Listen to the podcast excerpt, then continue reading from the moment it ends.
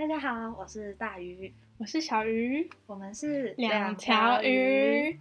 好，今天这是我们的第零零集，那我们要来大概介绍一下我们这个频道会讲什么东西。嗯，好，那首先呢，我们两个是职能治疗系的学生，所以我们蛮想让大家知道职能治疗这个嗯专业到底是在干嘛的。嗯，没错。因为就是大家现在很多时候在选科系的时候，当你看到职能治疗，你还是没有办法 一, 一开始就联想到说，呃，我们这科系到底在做什么？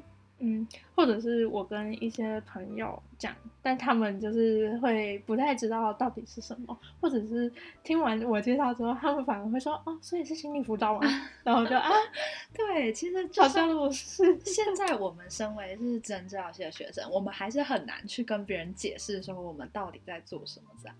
嗯，所以我希望就是在我们嗯、呃、学习的过程中，然后学到什么。也可以跟大家分享，那也可以让大家更了解职能治疗到底是什么，或许也可以帮到一些将来可能会选择我们这个科系的一些小朋友们。嗯嗯，对。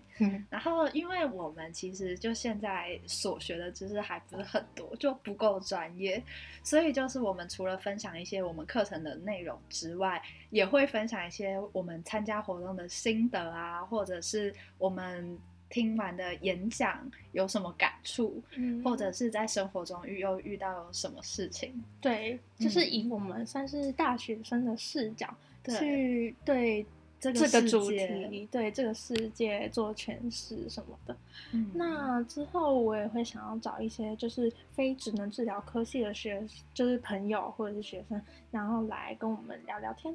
对, 对，那但这一切就还在规划当中，反正我觉得我们的这个频道种类聊的东西算是蛮广的，嗯，但之后可能就是会多一些就是跟职能治疗相关的东西。